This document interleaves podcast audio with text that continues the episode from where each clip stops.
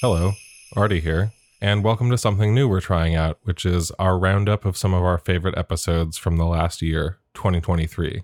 So, over the holidays, and as this year comes to a close, we're releasing a Best of 2023 series. This is by no means objective and making plenty of tough decisions to leave a few favorites out, but also featuring some newly unlocked patron episodes that people have been asking for for a while. So we'll be releasing one every weekday, and we'll be back with the first episode of the new year on January 8th. In the meantime, we want to say thank you to all of our patrons. It means a lot to us that we're entirely independent. We don't do ads or sponsored content and are entirely listener supported, so your support goes directly to helping us make deeply researched episodes just like the ones you'll hear this week. And if you're listening to this and you're not a patron, you can support us at patreon.com slash deathpanelpod.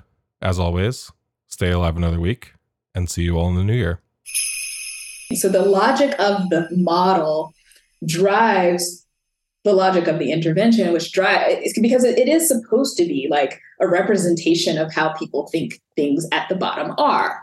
Who are we to be doing this or to, to, to constructing a world, um, modeling a world for which we also model an intervention, assuming that that world, almost with the assumption, the unspoken assumption that that world looks a lot like the model that we've constructed of it.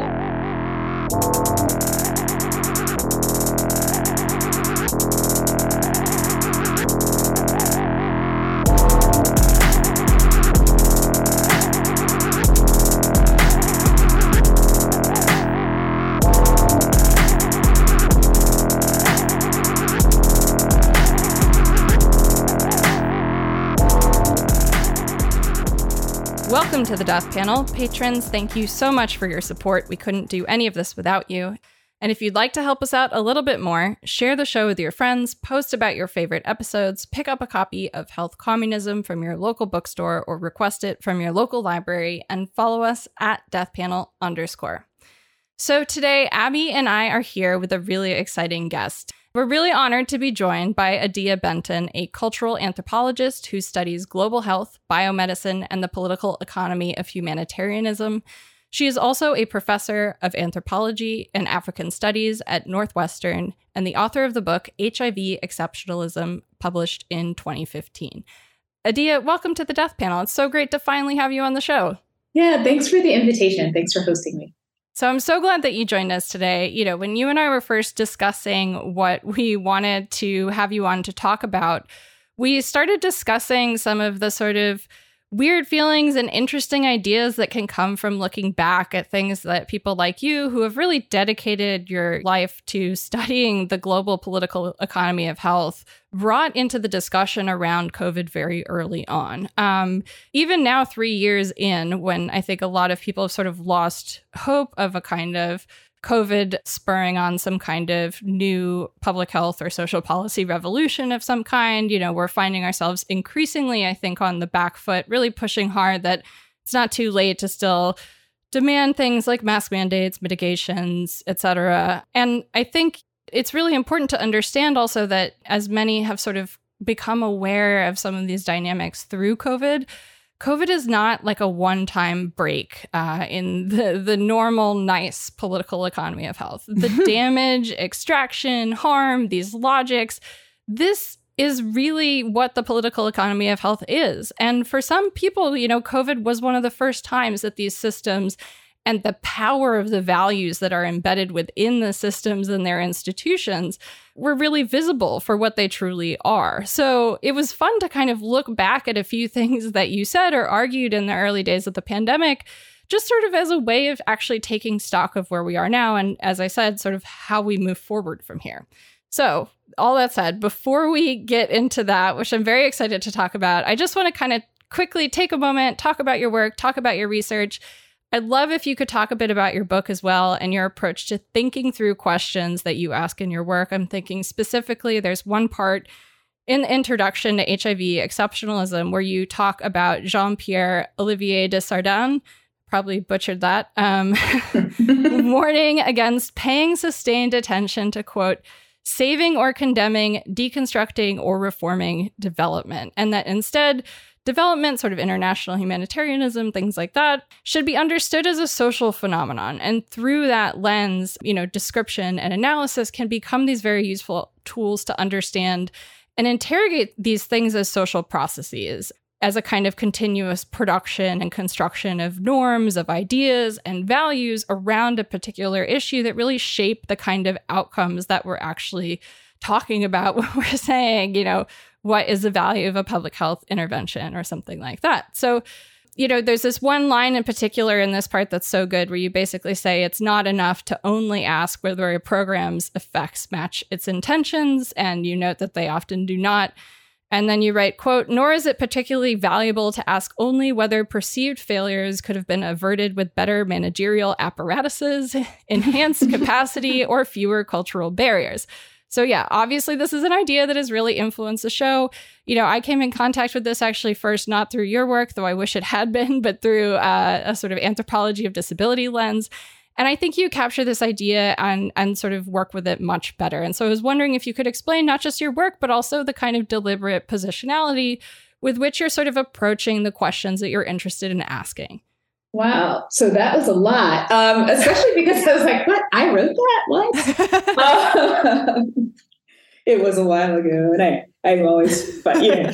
Um, well, that's why I figured I would like. I didn't want to be like, remember that thing you wrote that one time in the introduction in your book from 2015. I'm like, I better contextualize it. That's pretty unfair to ask you or expect you to. Remember. I can't remember stuff I wrote last week. So I mean, same. Yeah, I, I had I had to write a book to realize that was the case. But um, right. sorry. no, no, totally. I get it. And it's so it's, but it's it's nice to hear that stuff and go, oh yeah, that was actually kind of good. Like that was that's useful to think with. It really is. Yeah. so well no, because I so that came out of and, and I've been thinking about this a lot, like why why I wrote that book and why I'm writing these other things right now. You know, it's it's because I spent a little bit of time working in the belly of the beast. Like I used mm-hmm. to do public health intervention stuff. I used to do development work and and I, and, you know, I mentioned that in the book. Um, but I think if I hadn't had been that person working in, say, like the reproductive health NGO with five countries in a project, and they're all do, you know, they all have the same goal, but they're all very different contexts with very different understanding of, of reproduction, reproductive health, or whatever, or doing guinea worm eradication, or doing like I mean, I work for so many different kinds of organizations. That is the precarity of freelance work in the development industry. And the way people who live in the places that serve as the, the sort of ground for intervention, they're going to be around longer than you ever will be. Yep. And they see mm-hmm. you come and go, and they're just like, yep. yeah, so what do you have? What can we take from you? Like, what's interesting for, for us? And then when you're gone, everything changes. And so so the question for me isn't like has never been even though that was often my job it was to say oh this worked or it didn't work and how can we make it better? That was actually my job for many for a couple of years actually. I won't say many years because i did other things. But i remember thinking like we're just we're blips. We enter a place that has a history that ha- that has that understands these social encounters as merely like one of many um, you're part of a patchwork system of governance and organization that they can get, you know, that they could choose to participate in. Mm-hmm. And some people have the choice to participate in greater, like sort of um, have have greater opportunity to to participate than others, um, or better reasons to participate than others, and and that's often um, across these class lines, right? So very wealthy people are only seeing these programs as an opportunity to, you know, maybe rent a house, rent their like extra home to an NGO for like exorbitant amounts, or their vehicles, or they open restaurants or whatever. But poor people are like, you know what? These people said they're going to give us like a few hundred dollars if we do this, or they're or they're going to train me to do that. This this particular activity, this skill. Maybe I can hang with them for a year and see if it kind of produces something for me.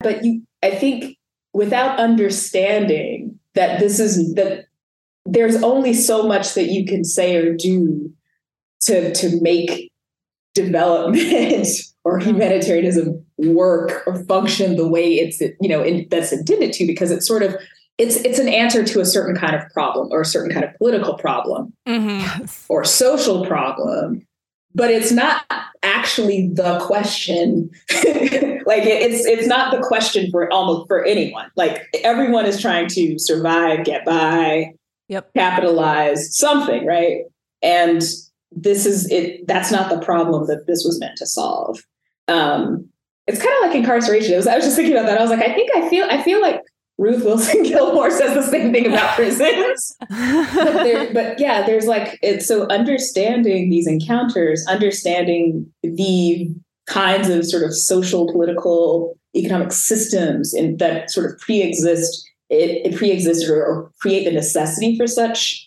interventions i think you need to be able to see those and understand them for what they are. And so that's sort of like my perspective or my viewpoint always that i used to so my graduate advisor is this psychiatrist and, and anthropologist named arthur kleinman and there's a, a there's a moment in like one of the seminars where he says something like and i think it was supposed to be profound um, what is when we are anthropologists we are most concerned about the local moral worlds of the people that we're talking about the people that we're encountering. And so you always have to think about what is at stake for them.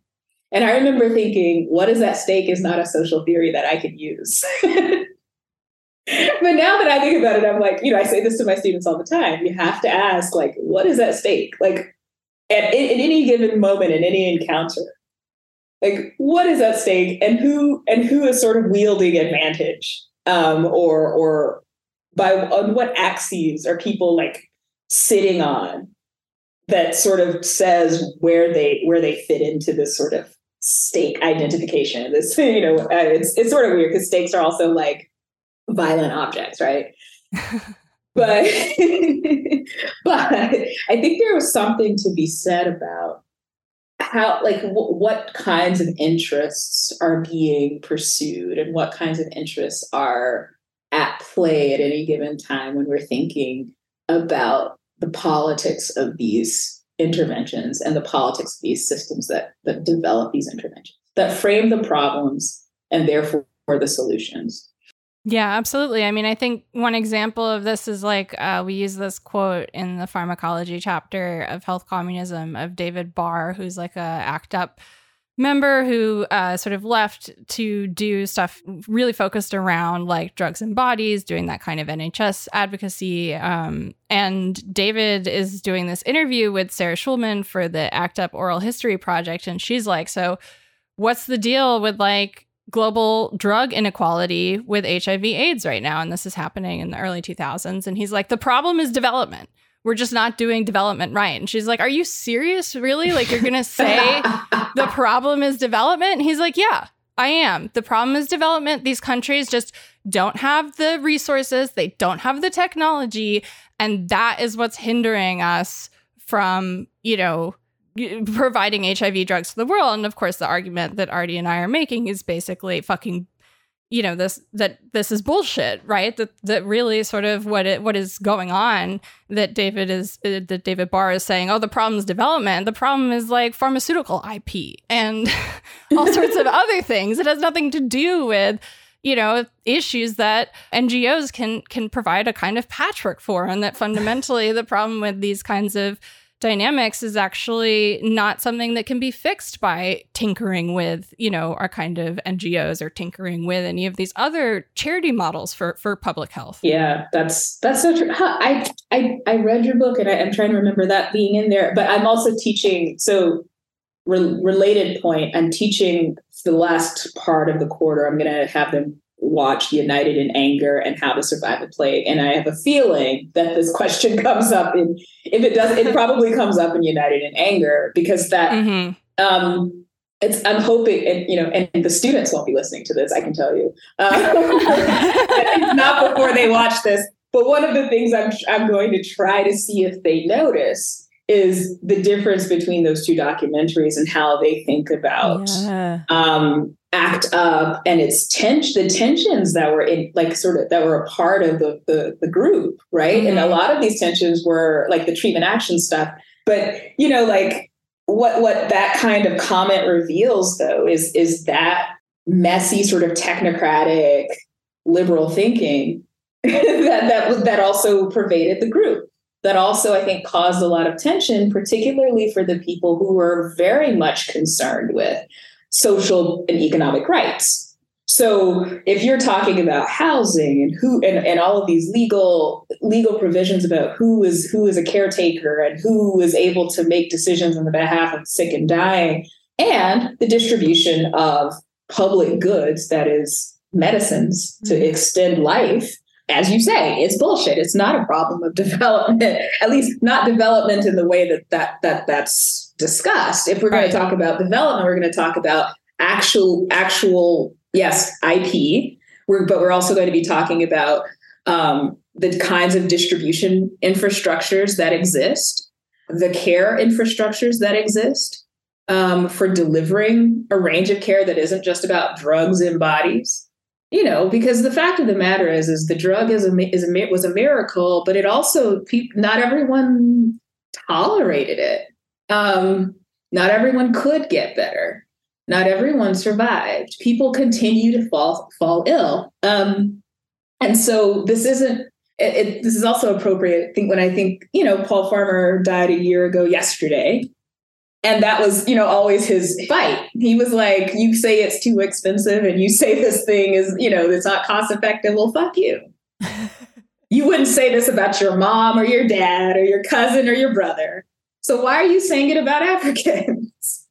Um you know and he called people out. And he said oh you said they can't tell time. Yeah so so yeah of course sarah schulman was correct to like be aghast. Um, Yeah. the sort of ghoulish insistence that if only they could get their shit together, these backwards people. Um, yeah, it's it's fascinating, and I think, but I think it's like I said, it's so easy to fall into that. You know, under those under these circumstances, like oh, well, if you can just sort of at like if you can define the problem as a development problem, then you've already answered the question about like you've already provided the solution. Oh, that's Mm. so that's so true. I've just been like fervently agreeing this whole segment because I don't even think it's just, you know, the field of development about which I know very little. I, I feel like everything that you have uh, said applies to US public health. You know, like no one no one needs the answers to these questions. No one really needs these interventions. It would be I mean, I, I don't know uh It's like the ones they need aren't on the table. Yeah, exactly. The ones they need aren't on the table. And like public health, I'm thinking of this because US public health loves framing, and I think this is structural. You know, I'm saying loves, but it's not just like a preference. Um, US public health loves framing problems as problems of education, right? Like if we can just educate people enough about you know whatever health thing then that's good enough. And if we deliver enough like units of education then like we've hit the metric. And i think uh you know again i you know i'm only sort of intimately familiar with the mechanisms of like awarding uh research grants like within kind of the us system. But like that's what it is. You know like if you're asking a public health question you're probably asking a question that's about like an education intervention in some way and you've already answered the question. Right. You, you just have to say, oh, is the knowledge there? No, it is not. Yeah, exactly. is, is the attitude there? No, no, it is not. We could, but we could get that. You know what's really funny though? And and and is is and I remembered I so I took it's this was in the late 90s. I took this health behavior class. And I the fact that I still remember it is probably it's a testament to the dude, right? Who taught the class um, Bill Rutkowski. Uh, but I remember thinking we actually had to sit down and learn all the models. We had to learn all of the sort of psych, social psych models about like Yeah. going from knowledge to action or whatever. I know it's real fun. It, it's it. It's so seductive though. Like the all the circles and the arrows. You're like, yes, if only I can move person from this circle to that circle with yeah. This chart is real. It represents something real in the real world. right. And but what I remember though, and I find this is why I'm I'm, I'm laughing is because like so the first models I think were done in the 70s or whatever, you know, they're like health belief, maybe it was later, but they taught, you know, they put every single modification of the model got a little bit more social. Like they'd be like, okay, it's not just enough to go from knowledge, attitude, behavior, right? It's not just enough to think about this as this um, sort of chain, causal chain. But what if we talk about like peer networks and peer groups? Okay, let's, okay, that's social. Yes, yes, yes. And so, and then they're like, but how about, but what happens if like poverty? And they're like, oh, oh my goodness, econ, econ, econ. And they're just like, yeah, like poor. They're just poor. Okay, yeah. Um, and then they're like, well, what if? And they sort of kind of kept putting stuff on, but what everything they kind of kept putting on was just a layer of descriptive mode that had no. It's merely descri- like a descriptive container, mm-hmm. not necessarily an, an an alterable. Like a, it's not. It wasn't necessarily something that could be changed. It's just something that needed to be named so that it might be named, mm-hmm. perhaps uh, uh, accounted for. But I'm not sure there was ever a, or at least not in the the ways that I learned, that any way to kind of address what would actually be structural problems, right? Like you, you might say poverty, but what you mean is this person doesn't have enough money for this intervention. Mm-hmm. So let's just give them fifty dollars right. to get mm-hmm. to get them from to to like incentivize X behavior because it's it's it's getting to that next arrow, the getting that moving that arrow, like getting from box to box. That's the most important thing. So the logic of the model drives the logic of the intervention, which drive because it, it is supposed to be like a representation of how people think things at the bottom are. Mm-hmm. But it's also circumscribed by the intervention being the world you know like the world the world the world that that needs intervention the world subject to intervention when in fact it is not right? It is the map it is not the territory. And and that's the thinking like i remember we we you know a bunch of like 20 year olds were developing like health projects health interventions for 90 year olds because the guy was also um, a gerontologist, right? So so we were like, oh, there's there's an outbreak of chlamydia at the nursing home, like. However, well, we you know uh, these are easy problems actually. You know? yeah. like, just like old people having sex a lot, like is is an easy problem to address. You just like give them some antibiotics and tell them to use condoms. But um, and dental dams. I love that. Thinking, not thinking at least about like how a 90 year old someone born in like 1910 or whatever thinks about any of this stuff, right? They're all like, no, this is actually my time to get laid, like that. Um, so we, you know, like I remember having these kind of kind of conversations and thoughts, like, who are we to be doing this or to ima- to, to constructing a world, um, modeling a world for which we also model an intervention, assuming that that world, almost with the assumption, the unspoken assumption that that world looks a lot like the model that we've constructed of it. Mm-hmm. And, and and therefore the actions that we take on behalf of like the the sort of logics and assumptions of that world will somehow produce the out, the outcomes and the effects that we we intend um, even if people are sort of pesky and difficult and challenging yeah yeah yeah like there's um mm. I don't know. I see this tendency kind of all over science, but it's like, okay, as soon as someone has thought up a conceptual model, it gets totally reified as not only a real process but like a deterministic process right so like mm-hmm. if we you know we're we're measuring you know that we're moving people from bucket A to bucket B but because of how we've drawn the diagram of buckets you know that allows us to say Mm-hmm. Well, we know that we're we're intervening in this problem. We're improving on this problem because we know that people go from like bucket B to bucket C, even though like all all we've measured is getting them to bucket B, but like that's good enough. Anyway, sorry, I'm getting really into the weeds of you're like getting my, into the modeling weeds. Ugh, but but the, it could get so much worse, you know. but we do, but we we I mean the truth is is we we make models. It doesn't matter yeah. if we're if they're quant, if they're supposed to be like deterministic um, disease models. Like it actually doesn't matter. so so I remember describing so another anthropologist who works in Sierra Leone, uh, very a much more senior anthropologist than I, who's a good friend. Um, and had sort of seen she she studied like witchcraft or whatever. So she was so when I told her, oh, this is how development projects work, and this is the model, like this is sort of how we structure the logic of of of the intervention. And she sort of looked at me like, whoa, that is so like, you know, like what? I was like, yes, there are these inputs, and then there are outputs, and then there are outcomes, and then there are impacts. And she was like, what?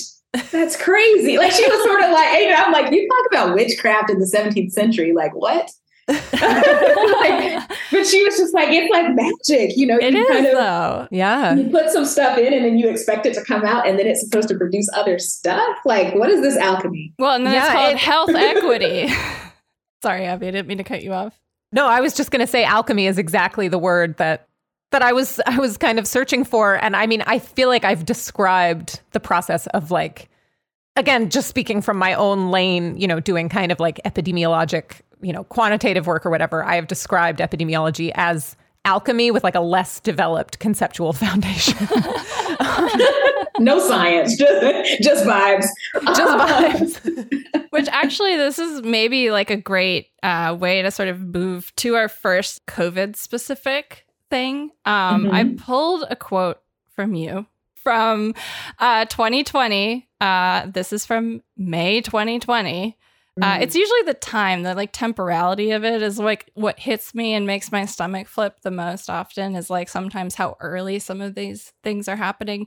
Um, and you're giving an interview, you're talking to the elephant and you're talking about the problems in the early US COVID response. And you're talking about how they're more due to decades of austerity versus a kind of shortage of durable medical equipment like ventilators or a shortage of PPE. And for context, like if folks don't remember, back in the early months of the pandemic in the United States, there was a big conversation around the CDC saying don't wear N95s because we don't have enough of them and we need to save them for folks who are medical workers. And the WHO early on sort of made these decisions about economic availability and, and sort of global supply. And so one of the big narratives that's like going on kind of early in the pandemic is this discussion of like, do we have enough of the medical stuff? Like, are we going to have all the stuff we need? And really kind of the bigger question actually was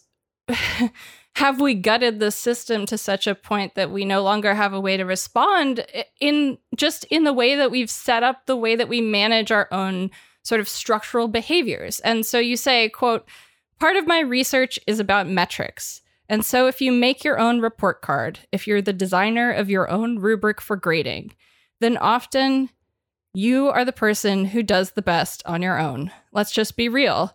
If your metrics are the ones you set, and that's often the case, um, at some point when those metrics become benchmarks that you impose, those are the things that you strive for for preparedness, but they might not actually measure what you actually need to be prepared in the real world. Sorry, that was like paraphrasing from a, a, an audio interview or video interview that you did, but like, you know, you're talking about this idea here of and this is something that I think we've we've seen over and over and over throughout the pandemic. We've described this on the show as sort of a process of moving the goalposts on various metrics, whether that's mm. um, different things like thinking through uh, public communication systems, like the community level system, uh, transition from the community transmission level system, and that also involves some shift in the kind of mask framework. But there are all these kind of ways that that kind of shift in masking was subsumed by like a lot of discussion over the change in calculations and the change in metrics. And there was a kind of outrage that we were instituting these metrics that didn't reflect reality. And one of the things that we were sort of trying to push here, and which, you know, you were pushing in May of 2020, is that part of the problem is not like that this one instance we're setting metrics that don't reflect reality. It's that the US is always making its own scorecard, and often we make a kind of global scorecard. and we're we're sort of and at the downstream of that we're ending up solving problems that are like completely different than the things that we're sort of purporting to be solving like you know the priority in terms of program design or intervention mm-hmm. is you know making those connections with the rich people uh, who want to rent out their house to the ngo like that becomes the the priority is over like kind of delivery of services or being able to get people the things they, they need that is supposedly the point. Yeah. So there's a lot there. So um, I think this is wow. Okay. I I totally remember this elephant interview. I, I think it was cool because I was happy. The interview was was um, by a Kenyan scholar, correct? Mm-hmm. Um, who was going, yeah, this is what's going on here. like, what's going on with you guys? Um, and and so one of the things that I want to say about the metrics is I think in in fact we were talking about that report. So there was a report card, right? Like I think it was supposed to be a global one. It's supposed to be like this yeah. whole thing about like who is the most prepared and like I think the US was like number one. Yeah. Mm-hmm. we're number one. Um USA. USA.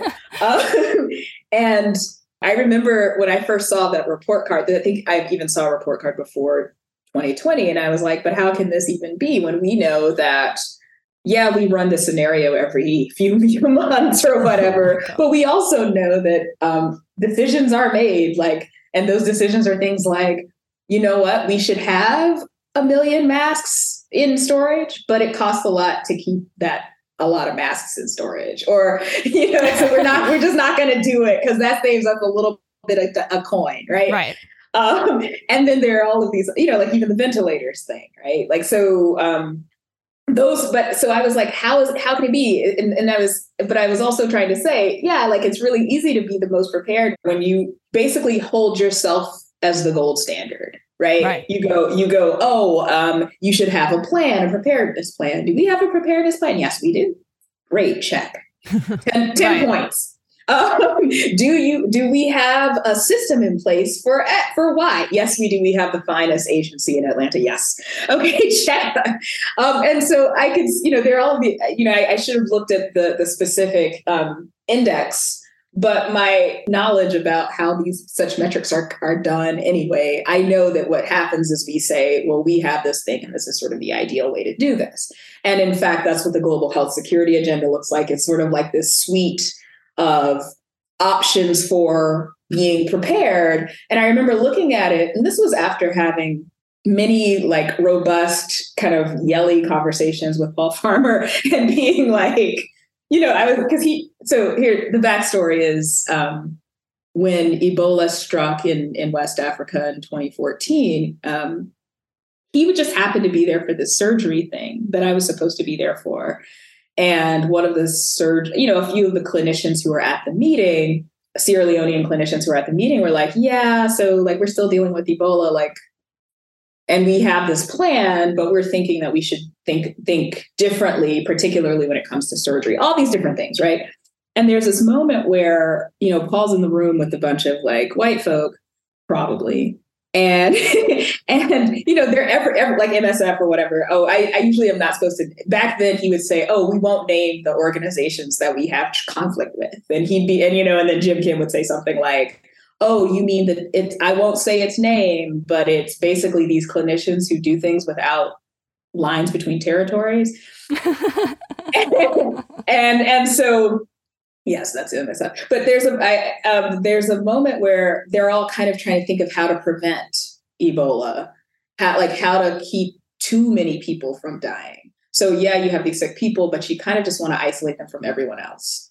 You don't necessarily want to treat them in the most aggressive fa- fashion because it it endangers the clinician, right? Which that sounds cruel and wrong, and it's it, it is right? You're supposed to be able to provide excellent care for people who are sick because maybe, oh, they might survive. Um, and so Paul says to this group of people, he says, So have you guys come up with like a plan for treating people? And he said everyone sort of looked at him like he was crazy. Yeah. He, I mean, he was just like, I didn't think he's like I did not in this is this was a person who's very well versed in, in all of the stuff that he you know like in the stuff that he critiqued he, you know, he he knew that this was a possibility, but I don't think he fully fucking knew that it was a possibility that people were going to be sitting in the room just trying to figure out how to fucking like create a line between the sick people and the and, and the and the well people, Mm-hmm. and let and letting the chips fall where they may. Mm-hmm. And um and so I think there's a point to this. What was the point? I mean, besides, you know, everyone's awful. And the, the point was um, not only just like sort of the metrics, but but the and and the self-aggrandizing and the and the you know sort of collar popping that was happening around preparedness, but the the situation in which all of that could occur, which was in fact for all of this this sort of epidemic theater that we had that that that government leaders had had gone through and i'm talking about local county city state federal for all of the the lip service for all of the the the concern that people had there was just too too deep a history of gutting yes. public institutions and gutting and and and the global health security agenda is fundamentally bullshit because when I was looking Mhm. at it I was like okay so after having these conversations with Paul I was I was looking at the the thing and I was like there's seven little it's like I said it was a suite of interventions and or or or ideas what they call them pillars Pillars, yeah. actually they call them We pillars I love to call things pillars. pillars I know they hold shit up right uh, It's how it's how you get from from circle to circle with an arrow. That's right. Architectural integrity. So each they had all these pillars, and you know they're like there's like even I don't even know if the pillar is police, but it might as well be. you know, it's sort of like Yeah. you know they have like they're like what's Yeah. the role for the military and the police, and I'm like there should be no role actually. But, Yeah, to disappear. right. Abolish them. Fuck them, in fact. Um, so there's that piece. There's like all, you know, they have all this thing about like infrastructure and, you know, there's like a whole thing. And I'm like, but where's the care? Where's the treat? Like, where's the treatment? You know, like that part actually also mattered. Because Yeah. the more people who survive, I mean, sadly, more people who survive meant more people would turn up if they were sick it meant more, you know, like you don't want to necessarily be legible to the state. But when you're sick, you know what? It'd be nice to be able to say, hi, I, I need I am I am ill with Ebola. Please help me so that I don't die, but also so that I don't spread this to my son, daughter, grandmother, whatever. And so, you know, I look at it and they have this thing called medical countermeasures, which is essentially like, and I think I can't remember who the I think is a, sociologist or political scientist, um, Stefan Elbe, who says, um, who talks about the sort of um, the medicalization of security. You know, everyone talks about the securitization of medicine, but very few Mhm. people do people. And he talks about like the idea. Basically, it's the idea that that that the population, in the sort of Foucauldian sense, is willing to ingest medicines or take vaccines to sort of um, protect the arsenal, you know, like to, to kind of for, is fortify the population, and so it becomes this this another um, means of arming Society must be defended. Am I right? right. I mean, there are some people that take this approach to COVID advocacy and they say, like, maybe people will be convinced if they do this in the name of nationalism and security and, you know, making sure to be like a strong, good worker for Oh yeah. the state. I've seen you know? I've seen the argument that COVID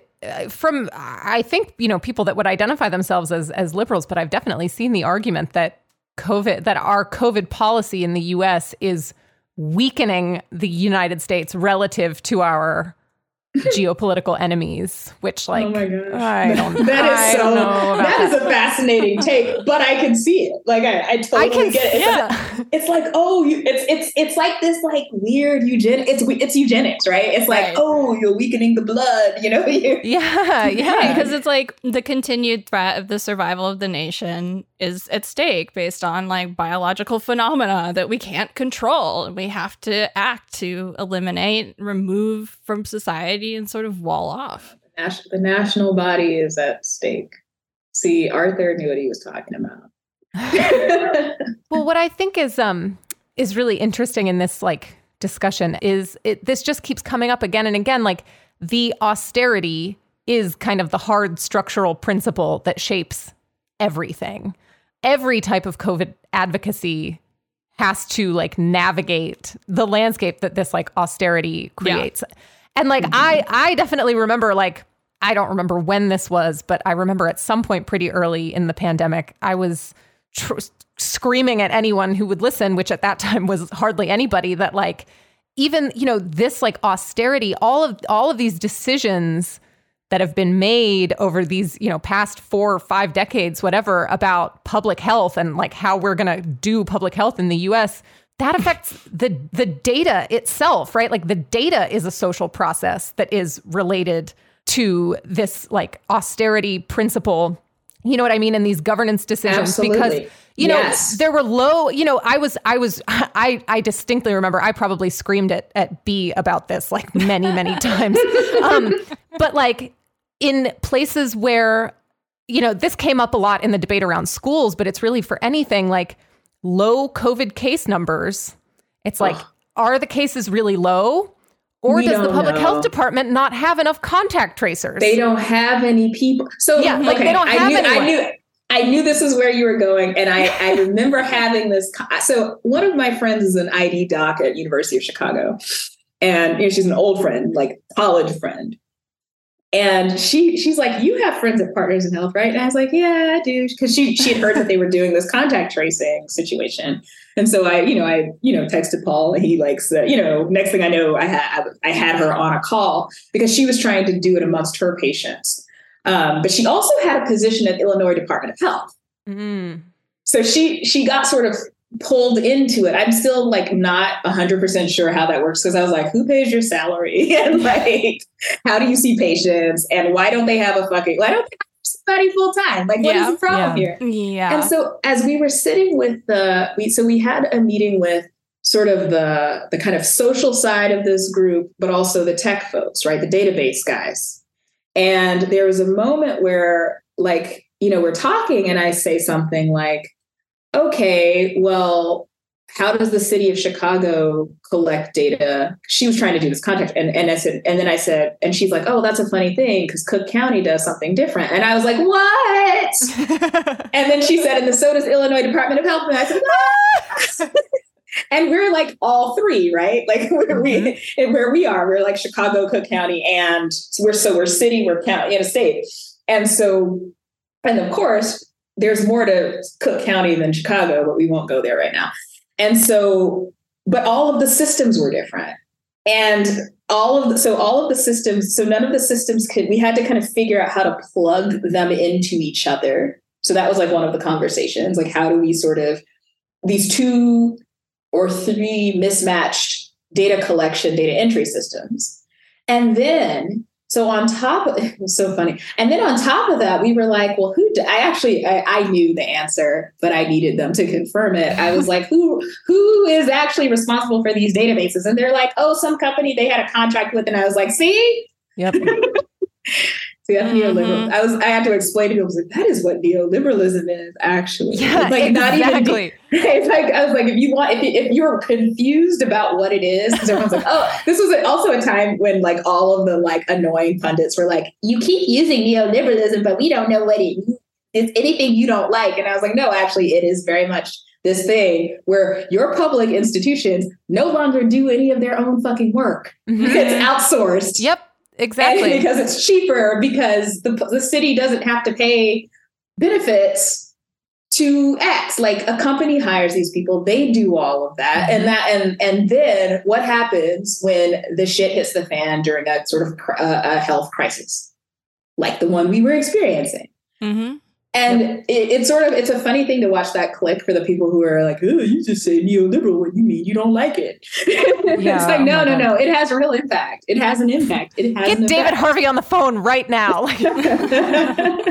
Well, I think it's actually kind of telling we saw some of that fall away as COVID continued, right? And some of the stuff was kind of like harder to explain away in the kind of YIMBY framework anymore. yeah. yeah. I just a lot. I think it, there's a lot. It's interesting to think about too, though, how suddenly people became like really aware of things that they had no idea Mhm. about before. Like people still don't actually know what public health is. I know that, but it was sort of funny to be like, oh, people are like, oh, is that a public health person? They just, they still think every epidemiologist is an epidemiologist. You know, like it, it has like they don't know about the specialties. They don't know about all of the sort of weird data differences and and methods and stuff, which is fine, whatever. They don't they shouldn't have to. In fact, they wouldn't even have to be doing any of this work if if, if shit public, worked. Right, exactly. You don't it, public health is one of those things that you don't know it exists until it fails. And and that's how it should be. It's it should be infrastructure, right? Um and it's and it's not. And so yeah, it's like a really interesting thing. And and you know, my students, God bless them, um, they're still in this moment because we only have a quarter where they're still like, but if only they had used the data. Uh, and I was like, uh, and I was like, I was like, have you been sitting in class? Like, come on. yeah. And you know, their kids in the classroom, like stu- students, not kids, students in class going, wait, but what if, like, what if? No, sit with me here.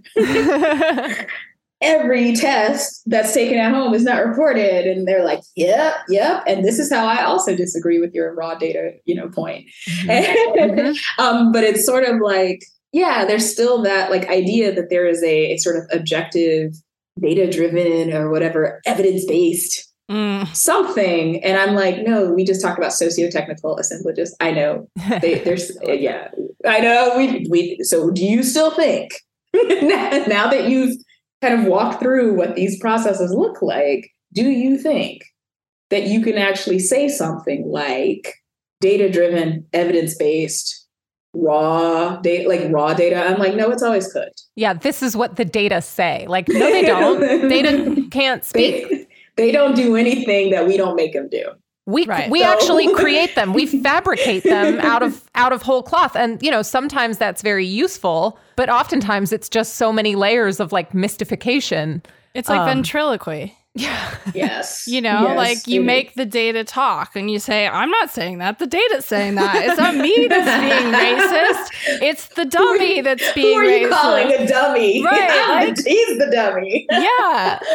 Um, that's that's the that's the game here with the data always. I I also grew up in an era where um, ventriloquism was actually like a like evening draw, like an e- like evening like a entertainment. Yeah. so I'm like, yes, yes, yes, like Lester, yes. but no, I really do think it like kind of speaks to, I don't know, it, eh, like I was just thinking back to the early days of the pandemic, right? And and I think you did have that pundit response of like, oh well, like you're just calling everything neoliberalism because I think it was obvious that in some ways we were seeing like both demand for a certain political response that could result in in funding public health and expanding mm-hmm. its mandate um and the mandate of public health historically has gotten smaller and smaller and smaller. But more importantly, it's gotten less and less politicized, actually. It's been no, you don't deal with politics anymore. No, you don't really deal with poverty anymore. No, you don't really advocate for structural change anymore. Like, now you just do this. Here are the sort of mm-hmm. six pillars of public health, right? And so you have these kind of moments where it's like almost like what's being debated is like, do we turn back? Do we expand the mandate? Do we go back to some of these old models of public health and and the reason why being because neoliberalism has sort of stripped these things out. And if we went back to these old models, we'd at least have some, you know, something to work with rather than a pile of useless contracts with third party contractors to sort of outsource everything. And like in in in some ways, I think that kind of response of like, oh, you just call everything neoliberalism really kind of comes out of an anxiety of like, well, could we have made a mistake all these years with the way that we've been managing health? And I, I, think it was like very much in the public consciousness because of the discussion around Medicare for all, which when, you know, the election sort of played out the way it did in the United States and the left was like, okay, well, my the response, the sort of the mainstream left was like the response to Bernie coming out of the race was like, well, Medicare for all is never gonna fucking happen now and mm. you sort of see it all drop out and you start to see how yes we see these sort of short-term discussions about expanding the mandate of public health and sort of looking back to some of these things like you know do we want to sort of think about intervening in poverty through public health you know but mm. that quickly goes away and is sort of subsumed by the beginning of the production of, of the normalization norms you know of, of the yeah. we see the discussion around needing to go back to to normal as a pressing temporal concern and that there's a sort of one direction towards normal emerge and in that moment i think it really actually sort of effectively kind of squashed out the last little bit of life of kind of the conversation around like right. do do we actually want to do public health for real. Like maybe right. we want to actually. Yeah. So I have a few thoughts. Um, I'm trying to think of where to begin because there are a few points that um, I'm trying to kind of think through. The first is I'll call it counterpoint. Mm. I think that public health mandate has expanded. Mm-hmm. I just think, I don't think it contracted, but I don't think that the infrastructures of various kinds to support that extension or yes. that expansion has occurred. And let me tell you what I mean by that. And because I do think that you are right about this depoliticizing tendency of public health. So I don't mean that the mandate that includes an explicit nod to politics and a particular kind of politics, because my politics in public health would be very much radical and left and about all of the things that you talked about structurally. Now, what it, what I'm thinking uh, uh, is its expansion is, I'm sure you know and have heard like a million times, particularly when the APHA got involved, they started calling racism a public health threat. Mm-hmm. Remember that? and, and then they were like, police violence is a public health threat. But they only meant it insofar as, well, no, let me let me let me step back a second. But what does that mean when you have no robust infrastructure? Right. It, I think it actually means yep. we want to depoliticize this thing. We want to call right. it public health. Yes. So we don't uh, actually have to address the thing that it is. We want to call it public health so that we can deal with it through these little one-off interventions. Yeah, yeah exactly. So you can have an intervention. A and, and, and, what what can you do with very little money? Yep. Mm-hmm. like, it's like in what, six months. What's our most cost-effective, time-delimited way of addressing this problem? I know we'll just say racism is a public health threat. Well, what does that mean? I don't know. Does it mean we collect more data? Yes, yes. Yeah, there's an um, there's such an interesting like antinomy, I think, between like what what's really going on i think which i think you're exactly right you know that public health's like sort of purview is expanding but it's all just a house of cards but like right. what what it seems like the advocacy what like the public certainly what i really wanted when i'm saying you know when i say racism is a public health issue what i mean is like let's get this infrastructure you know what i mean like let's actually right. try to do this like let's make these investments let's um, think about race what it means Yes. Let, let's let's see what it does, like how it actually manifests in inequality, injustice, terrible health outcomes, etc. Right? Like it means really fucking grappling with what it means to say racism is X or racism exists and has and and is embodied and and and manifests in certain ways right like that is the thing is like they don't want you to do that and, no. and so i'll tell you where this came from though so i was like so I, I, ooh, I probably have to write this talk eventually. Um, I'm giving a talk on Friday, and I'm like, I have to write it. um, and so there's this um, relatable. But one of the talks I had been giving during the this this long pandemic is about this exhibit in the CDC museum, which frankly, like I didn't see it until like the third or fourth time I went in a couple years, and I was and I'd been having conversations with the curator, and she kept talking about like the Atlanta child murders. And first I thought it was just like this really weird quirk of her, like, you know, whatever.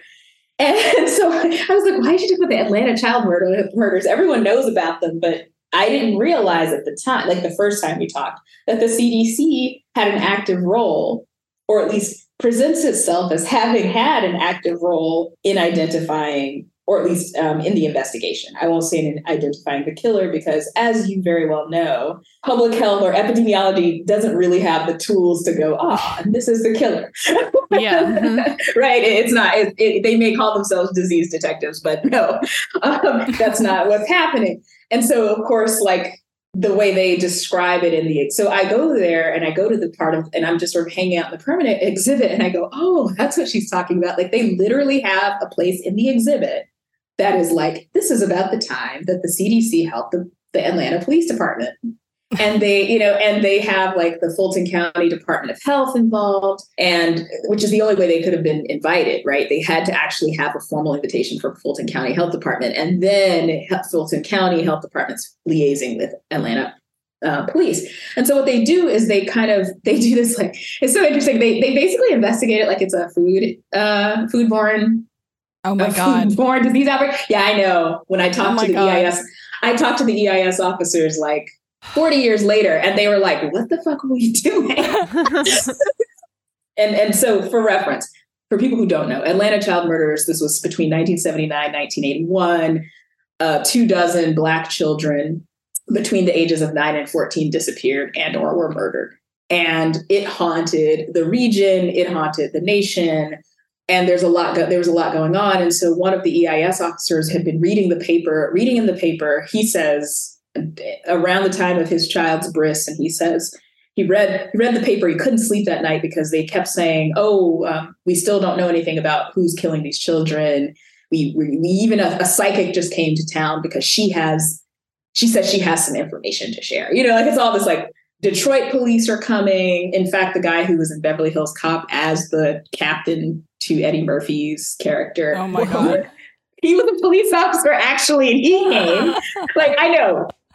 So anyway, the investigation that they conducted was yes, investigating it like it's a, but they were basically trying to find out what characteristics of the children made them susceptible to being kidnapped or killed. yeah. Case control, right? They like That's they public basically- health for you. Right. Congratulations. Yeah. And so obviously this is about blaming the families and the children in in some ways. So you know, there's all this other like really weird racist kind of stuff, which I talked to them about. I talked to each the people that were still around. Um, and by around I mean alive and are willing to talk. And you know, it's really interesting to hear them reflect upon their own because you know, of course, they all, uh, with, the exception of one, they all kept their files went digging around before our conversation and they were just like whoa what were we doing? In retrospect right? Like um with all of the stuff under the belt. Um anyway the, the point being there is a point to this story. Um in the exhibit they also say they they they sort of they have so it's it's an exhibit that shows like clippings from that the JAMA article that they wrote on the basis of this, these data. So they put the paper up. They have um, information from news. They have like pictures from Newsweek and all of the people who covered this relationship, this collaboration. And then on the other side, the other part of this exhibit is this is when the CDC really got to do injury prevention and violence Oh my God. stuff. Wow. And that's how they started the center, which became an institute. You know, so they're kind. I mean, uh, Wow. not a center. This is, and so they taught. They said first it was a branch, and then it was, and I was like, what? You know, I, I was looking at this timeline, and I was like, this is interesting. They see themselves as having built the institution, like sort of expanded the mandate of the institu- an institution on the basis of this involvement with the police in this case, where actually they did very little in building knowledge about that that that well frankly that families wanted which was where are our children and who did this Mhm. um and and and who in our community is killing us Mhm.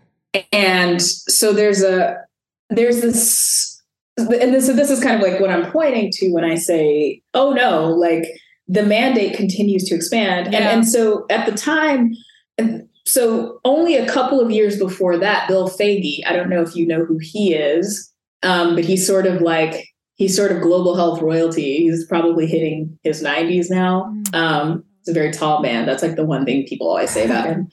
And the reason most people know this is because he was part of the um, smallpox eradication effort. Mm. So he's a he's a member of the Order of the Bifurcated Needle. Um, yeah, and so for people who don't know, smallpox, the, I've- the small the smallpox vaccine was actually delivered through a bifurcated needle. Oh. I didn't know that. I had no clue. And yeah, yeah, that's why people have that scar. Um, that makes sense. and I know it's just sort of like they just sort of poke them with this thing. And the, these guys, and they were guys, um, all guys, um, called themselves the Order of the Bifurcated Needle. Um, it was sort of an inside joke, but they did have certificates. I saw them. Oh my god, That's so and and little pins that are like little like bent smallpox needles. I hope one Uh, of uh, Jeff Zients's like execute, execute, execute shirts ends up in the CDC History Museum when they do their COVID exhibit in like a hundred years. Maybe that blanket that his staff made him with his COVID nineteen plan on it. Maybe that would be a Oh. part of it. It'll appear at like the Exxon, the Exxon Center at CDC. you know, like sponsored by the by Exxon Mobil.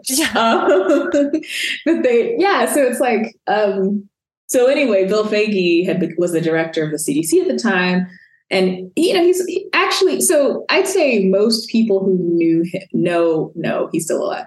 Know him, say, oh, he's this wonderful, generous, you know, wonderful, perfect guy, so sweet, um, Christian ethic, blah blah blah. And in fact, most a lot of the guys that I know from the order of from the order were like the kids of missionaries or whatever. Interesting. Yeah, it's a very interesting thing. It's like a bunch of medical doctors who were missionary kids. And um, he was the director, and he had been fu- so there are two things that were happening at the time that I think are really important, at least for for your your purposes. And those two things were, and this is in this book called Sentinel for Sentinels for Health by Etheridge. It's a very like weird congratulatory acca- historical accounting of the CDC that you can only read if you're willing to like be critical like, um, but but but one of the things you know she talks about is Foege was super interested in he had sort of two things on his plate in the mid 70s one one of those things was how do you continue CDC uh, basically how does CDC continue to exist in this sort of wide range of agencies that address health right? So so it meant defining what public health was like in a, in a real way. Um, and what what it ended up being you know in its way of trying to distinguish itself from the nih for example Mm. it was like well actually we do we don't they do all this sort of clinical lab stuff basic science. We are the prevention people which is like oh that so that's when you start getting that the idea that maybe they're going to start adding prevention to their name or whatever like they're just right? So that's one piece. So distinguishing its mission from all the other agencies so that it doesn't like get eradicated like smallpox. And then the and then the second piece is i want us to address some of the social things.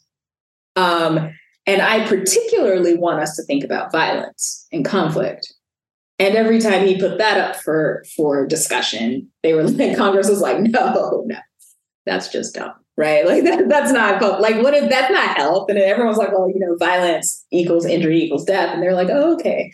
Um, and so this this case there so so one of the things i didn't say is in addition to having um, EI, for eis officers having an invitation from a health, a health department they also have to um, in, in this case they wanted buy-in from so they, got the, these these this eis officer went to his boss who then went straight to Bill Foege. Like it, it, there was that, there was no like chain of command. It went straight to the top and said, "Can we do this?" And he was like, "Absolutely, yes." And I, I sense that he saw this involvement, you know, applying p- public health tools, epidemiology, to this kind of what's essentially, a, you know, a, a I mean, we'll call it a social problem. We'll call I don't know what to call it and and sort of transforming it into a sort of technocratic problem mm-hmm. that could be handled using epidemiological public health methods and so and in fact uh, one thing that I, I found really interesting when i was going through the the sort of the newspaper archives was when they talked to the public safety commissioner whatever his his title was famous guy he ended up becoming the police chief of another department when they um talked to him and they said, Well, how do you feel about the CDC being involved? And he says, Well, I don't really see how their methods are any different from ours. And every time I read that line, I'm like, whoa. Yeah. I, I find I find that both troubling and but also reassuring because I'm like, oh, I, I think my instinct was right. You know, like Mhm. my my my instinct regarding um, sort of I guess perceptions of of, of instig- investigational practices and tools, but also of framing, right? Mhm. Like how do they see themselves as comparable or as as as so similar as to kind of to be sort of compatible um, investigators in this case. Um, even though I think the police were actually obviously more skeptical of the CDC than you know than vice versa, mm-hmm. right? Like I don't get the sense that, or at least I, maybe I should put it this way: the white men who were involved were not as suspicious as the, the white woman who was like, well, like you know, like like we have we have a problem here. Um, she had a very different perspective, but I think what it boiled down to was she was actually a lot more aware or attuned to various like the politic various kinds of politics at play in ways that they were not. Um, and a lot of it had to do with how she was treated as an eis officer in at cdc how she was treated in the aftermath. So when she moved on to aids work in the agency um, and had a lot of her work censored and suppressed in the mmwr so she had like a very you know and, and and i would say there are other people there was another guy who was sort of in the middle like he was very friggin' skeptical because he had done work on he'd actually um, also knew about the syphilis stuff the tuskegee syphilis stuff and was like whoa they're doing this with malaria too um, that's another story for another day. But um, but there's I know I was looking through my notes and I found this transcript and I was like, oh yeah, he has this box of evidence about the CDC that he totally just wants to give me. He's like, I'm moving, I'm cleaning out my basement. Do you want these papers incriminating the CDC? I was like, I don't know if I need those right now. I don't want to be that whistleblower right now, like currently. Um, I think all the people are dead actually that who were involved. Um, so anyway, yeah, that was sort of sort of the the big thing is is is the I think the mandate expands, but the resources to the and, and and not just the sort of financial resources, but the the the, the sort of intellectual resources to shit to really rethink, reconsider what it means to absorb all of these problems into the sort of public health project i think that's sort of the the question on the table mm-hmm. yeah absolutely that was such a fucking fascinating story like yeah. I think this actually brings me to my next quote of yours that i wanted to pull um, this is from an interview you did in i believe april april 29th 2020 called an anthropologist's perspective on covid-19 and to one of the responses you said the dystopian version of all of this is that there's a tendency or a possibility of distributing and privatizing risk and surveillance in ways that might not have been imaginable or imagined before this outbreak. Not to end it on a downer, but it's hard to imagine that this equals Medicare for all, social solidarity, unionizing, and adequately valuing caring labor and public services of various kinds. It's hard to imagine the progressive utopia that could emerge from this, but I am hopeful. We can do this. So did I? I also didn't end on a downer. That's cool.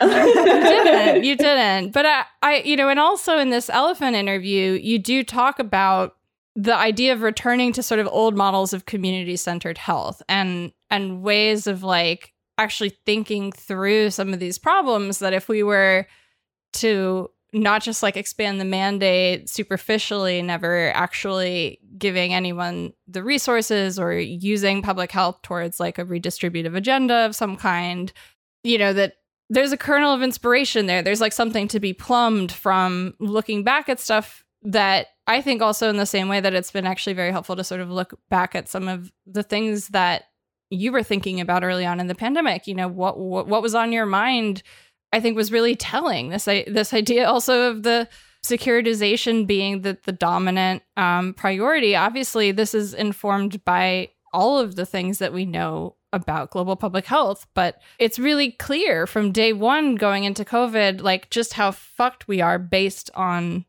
this this sort of system as we've set it up, and a lot of that has to do with these economic priorities. So, you know, as we've seen COVID ro- sort of normalize, if we've seen like protections rolled back and we've seen folks, especially in the workplace, really kind of lose any agency or control over their exposure, the kind of economic framework of COVID is really right now in a similar way to sort of how we see priorities organized in nursing homes or any sort of fiscal federalist scheme where we do a public private partnership in the United States giving out contracts to manage something health related or in the kind of global contract management where you have sort of these NGOs operating as making these like health uh, threats available for as like opportunities to build American wealth is the priority is basically what I'm trying to say. And so, mm. you know, that is like the agenda number 1 and often the kind of like health framework ends up being the justification for what ultimately becomes really wealth first, health second. And I think it's just really useful also to sort of look back at we know the things that we're really going to fuck us up in COVID. And we've seen those things play out pretty textbook. And it was even still very controversial, though, for like Artie and I to say in the beginning of our book, like, we haven't learned lessons from COVID. Everybody was like very quick to pat themselves on the back before 2020 was even over. In December 2020, going, We've learned the lessons from COVID. This is great. We're walking into a bright new future.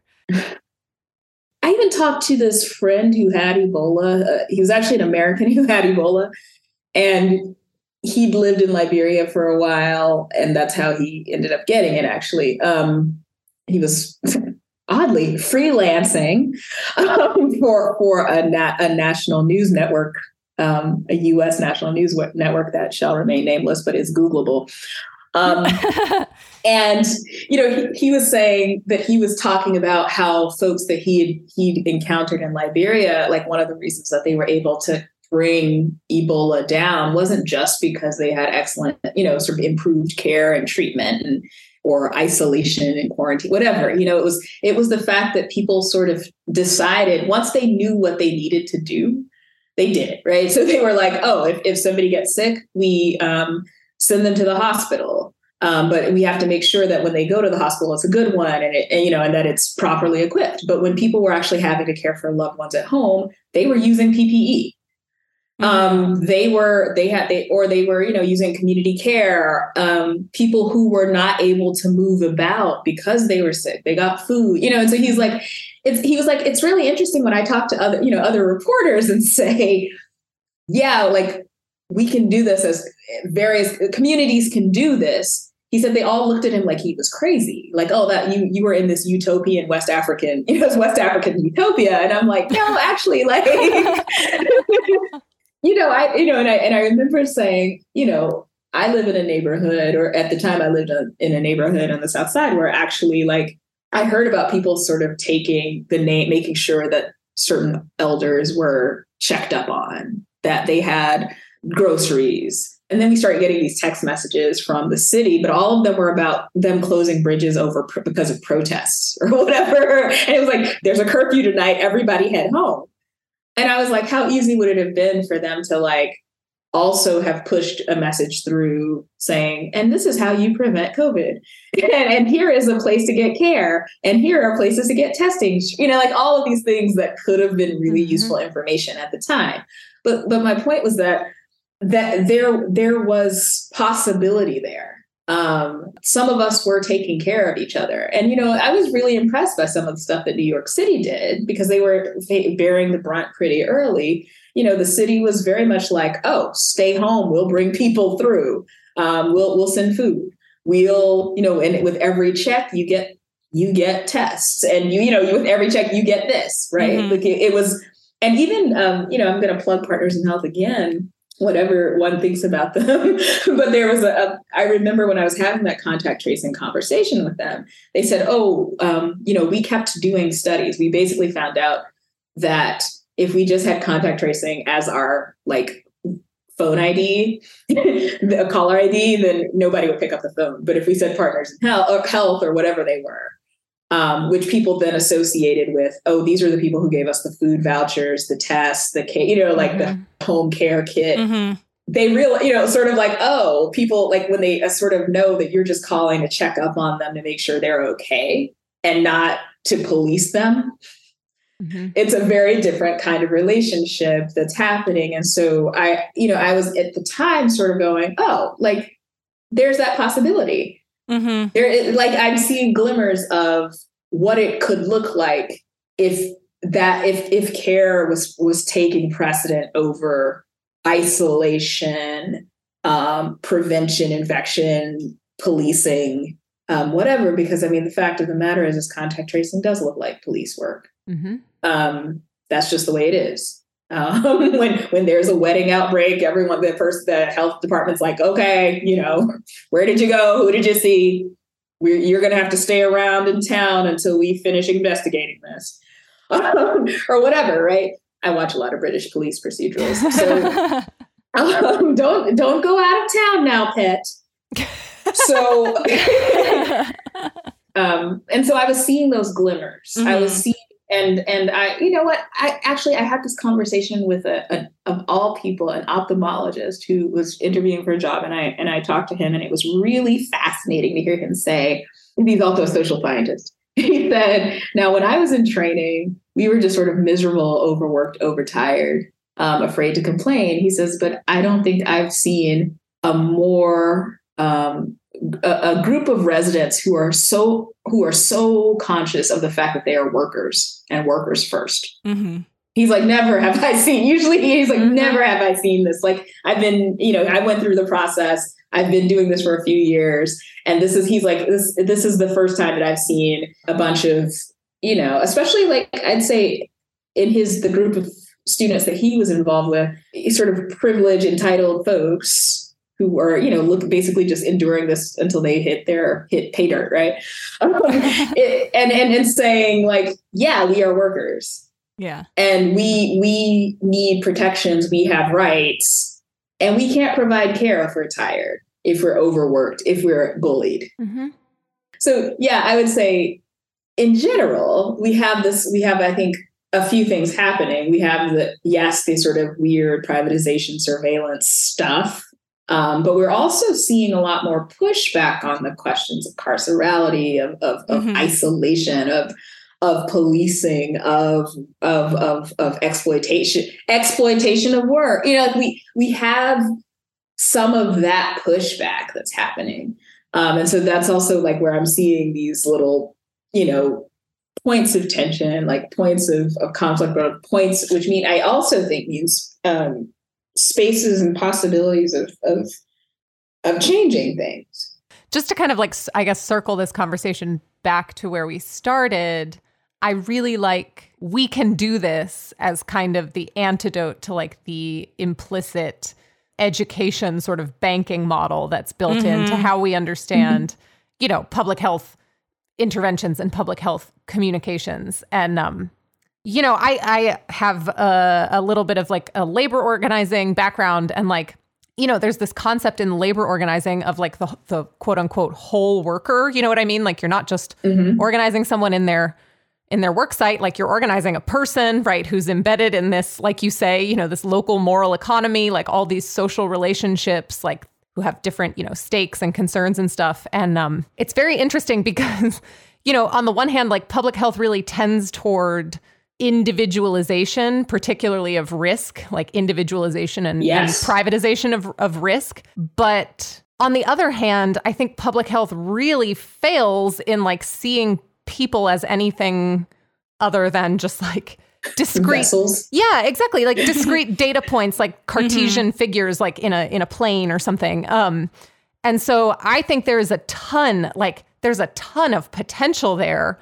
which is how I optimistically like choose to see it because I think almost no one in public health sees the potential of organizing, the organizing that people do, you know what I mean, undirected mm-hmm. by like an NGO when right, right. you know, for example, like the infrastructure really fails them or something like that. Um but those yeah. those, you know, that type of organizing, you know, like we can do this, that type of organizing really necessitates deep, deep engagement and understanding of power, you know, like of the economic stakes, like of the political landscape, like all this stuff that is really hard, you know, and like really, um, really contested.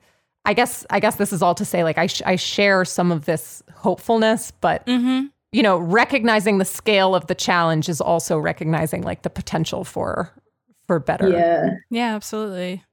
I do wonder and imagine, I guess I wonder about and imagine, um, again, like a, a recentering of the possibility of care. What would that look like in terms of governance? Um, what does it look like in terms of distribution?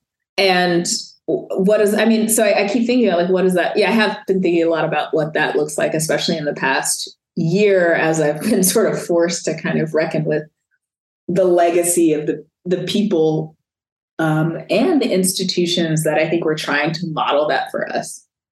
So, you know, for me, it's all, it's about somebody thinking that it is possible to care for people. you know, and it mm-hmm. sounds like very rudimentary and it sounds very basic. But it's huge. But it's actually, a huge idea at the same time. right. And it's but it's but but I found that that the sort of the carelessness, the the lack of care is is um, is a feature of our current sort of political moment. And and I don't, you know, and part of me feels like it's it's just sort of burnout mm-hmm. from from like screaming for care for every you know like everybody sort of wanting that but what i mean but what does that look like on at scale and at scale that means we have to rethink our relation to to work we have to rethink our relation to to capital mm-hmm. we have to rethink our or even mediate it through capital mm-hmm. i think um and our obligations to each other mm-hmm. And in some ways, I wondered if a pandemic would engender those things, even though I was suspicious that they wouldn't. um, but I also felt like they would it would definitely bring to into relief some of those things for for for those of us who hadn't been forced to think about it or compelled to think about it. So as I was saying before, it's you know these people who are suddenly realizing that they're workers mm-hmm. um, and organizing around that mm-hmm. fact. Um, it then becomes people sort of launching critique of relations mediated through capital. So yeah, yeah, and I and I and I. Um, I'm going to say one last thing about my my my dearly departed friend Paul Farmer. You know, he he actually had this really interesting turn of phrase that I use a, a, little bit. You know, socialized for scarcity. He's basically saying austerity isn't just something that's happening, right? Like it's not just something that, that the government does and and and reveals itself through like budget cuts, right?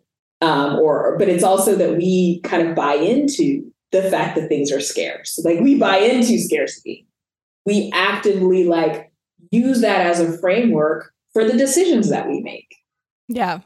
And so what happens in places where they say, "Oh, well, yeah, it'd be great if we had cancer care here, but these people are poor and we don't have enough money. Why don't we all, why don't we institute just screening for cancer? Because mm-hmm. that's cheap. Like if you can, you know, and so and there's a kind of or you know, like institute a, a like map like a self examination breast examination protocol. Mm-hmm. Like let's let's let's go around and educate people for like love to do an education program. right so there's that you know I, I, actually like that phrase because it, it it basically sort of inserts the the the social back yeah. into this the sort of like the people and the practices and the motivations and the intentions the agency essentially back into this question of austerity um, and you know that's what an anthropologist should do actually is to say okay we're talking about austerity but what does it mean like what does it mm-hmm. mean in practice what does it sort of force us to do, compel us to do? Yeah. No, and I mean, I think it's it's one of the the common complaints that like I I get about our work is like, oh, Death Panel is so depressing. Like, how could you talk about all of this stuff all of the time? And how could you even just spend all this time sort of digging into the crap and critiquing and and it's like I don't know, I find a lot of beauty in being able to tease out and identify and name something like the idea of people being socialized for scarcity or like I've used the phrase in the past like austerity mindset playing off of like the ways that we like brand personalities and go-getter attitudes, right? Like it's a it's really austerity is an idea, it's an ideology about a, a type of political will that we have available to us in, in so many ways. And yeah. yeah, you could say like Death Panel covers a lot of depressing shit, but you could also say that what we're doing is we're trying to like make material some of these decisions and give people a chance to plug in or or learn from or move beyond some of these austerity mindsets that like we all have even in our interpersonal relationships to each other. Like you know people succeed and and you don't necessarily feel good for them even if you love the person right? Like you feel jealous and like right. that's an austerity logic because you're jealous because you think that that person and succeeding and getting attention might have some of that care that we all want now right? Because we're yeah. told like you just have to work hard enough and you'll get there. You'll you'll become rich and you'll get the care right? And mm-hmm and part of that yeah. part of like moving beyond that requires us to sort of embrace our own desires for care and say like we deserve we actually deserve it. Um, we don't need to earn it. And we can do it. It's just simply prohibited by the way that we look at the world and have decided to construct certain systems you know? Yeah. Yeah yeah how do we and i mean i think to some extent and i and i i've been saying this for a very long time i do think that the critique that teasing out that you're talking about does lend itself to reimagining a different possible like a different absolutely. world absolutely like there's no way that you can um, reimagine something without knowing and knowing how you know it's like it's like um, in those restaurants where you know those sort of like high end restaurants where the person deconstructs deconstructed apple pie. Yeah, you have to know what apple pie was like before yeah. to be able to, to offer it in a new special way, don't you? You have to it's you have to have some kind of buttery crust and you have to have some kind of apple cooked. you know, but it, it, it, you know, however you choose to deconstruct it, or even just sort of present its essence on the plate, you know, it means something. Mm-hmm. Just, I'm, I'm like, yeah, it's it's now apple foam. always foam. it's always a with foam. Like a, with, with like a little crispy piece of pastry. then there's just a pile of arsenic dust in a nod to the apple seeds, and because this is the U.S. oh, that's so funny. There's some est- there's some estrogen destroying hormone, like hormone. Oh, some glyphosate. Yeah. right it's yeah i mean so so yeah i just don't I, I i i worry about people who say oh that's critique. It's like yeah the critique if you don't do critique there's no way you can think better. I mean yeah. or or imagine better you have different. to, you have to be able to name the problem and understand the stakes of it to have any hope of intervening in it. Mm-hmm. I don't want to keep you too much longer but this has been so much fun. I really really appreciate you coming on today. When i was like putting together questions, I ended up having like starting with 25 and like having to seriously pare down from there. So there are obviously like a lot of things that you could always come on the show to talk about. So anytime you're mm-hmm. welcome to come hang. Um, yeah, nice. Open invitation. I hope you do. This Yay. was really fun. this was so fun. It was su- such a really wonderful time to get a chance to meet you finally, too. Yeah, it was really fun. I, I enjoy I enjoyed it. I, I I read the health communism book, went to the book club. Oh, that's so cool. And and I, I really appreciated it. I had to explain things to people though, because you know, people get like they're like, but we were expecting solutions. oh my God. A lot of people are like, your chapters don't end with policy recommendations. like, mm, no. And I was like, well, let me tell you, I was like, let me point to the intentions right here.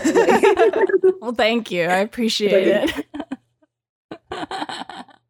well, Adia, thank you so much for coming on. It was such an honor to have you finally on the show and to have you join us today. Patrons, Thank you so much for your support. We couldn't do any of this without you. We'll catch you later in the week in the main feed.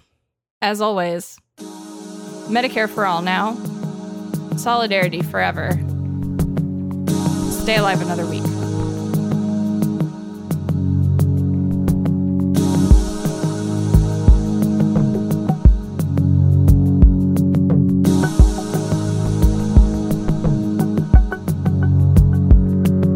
A people in pain where you are. Do they stand out from the like we did in Tokyo, singing hula hula.